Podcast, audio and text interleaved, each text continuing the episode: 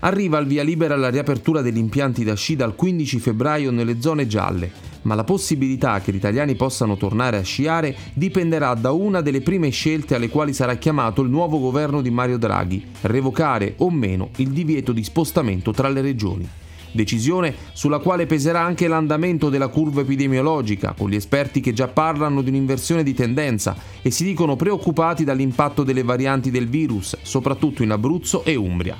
Gli esperti hanno dunque bocciato la proposta delle regioni, in base alla quale gli impianti avrebbero potuto riaprire anche in zona arancione, con una capienza ridotta al 50% su funivie, cabinovie e seggiovie e l'utilizzo obbligatorio di mascherine FFP2. Intanto, secondo la Fondazione Gimbe, nell'ultima settimana è risalito l'incremento di nuovi casi in 9 regioni e in 5 si registra un aumento dell'incidenza su 100.000 abitanti.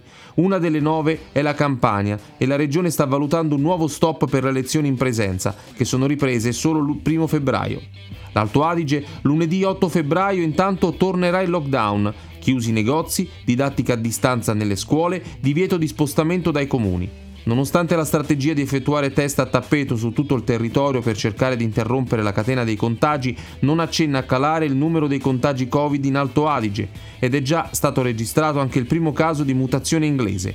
Nel frattempo, in Italia si apre il primo weekend in fascia gialla. Le grandi città varano piani sicurezza ad hoc per evitare le scene che hanno invaso social network e quotidiani appena una settimana fa folle assembramenti che in alcuni casi si sono trasformate in feste a cielo aperto e addirittura risse. A Roma, come a Milano o Firenze, i controlli saranno intensificati principalmente nei luoghi della movida o nei centri storici. Nella capitale si vogliono evitare le resse che si sono viste in settimana scorsa, in particolare nella zona del Tridente, nel cuore della città.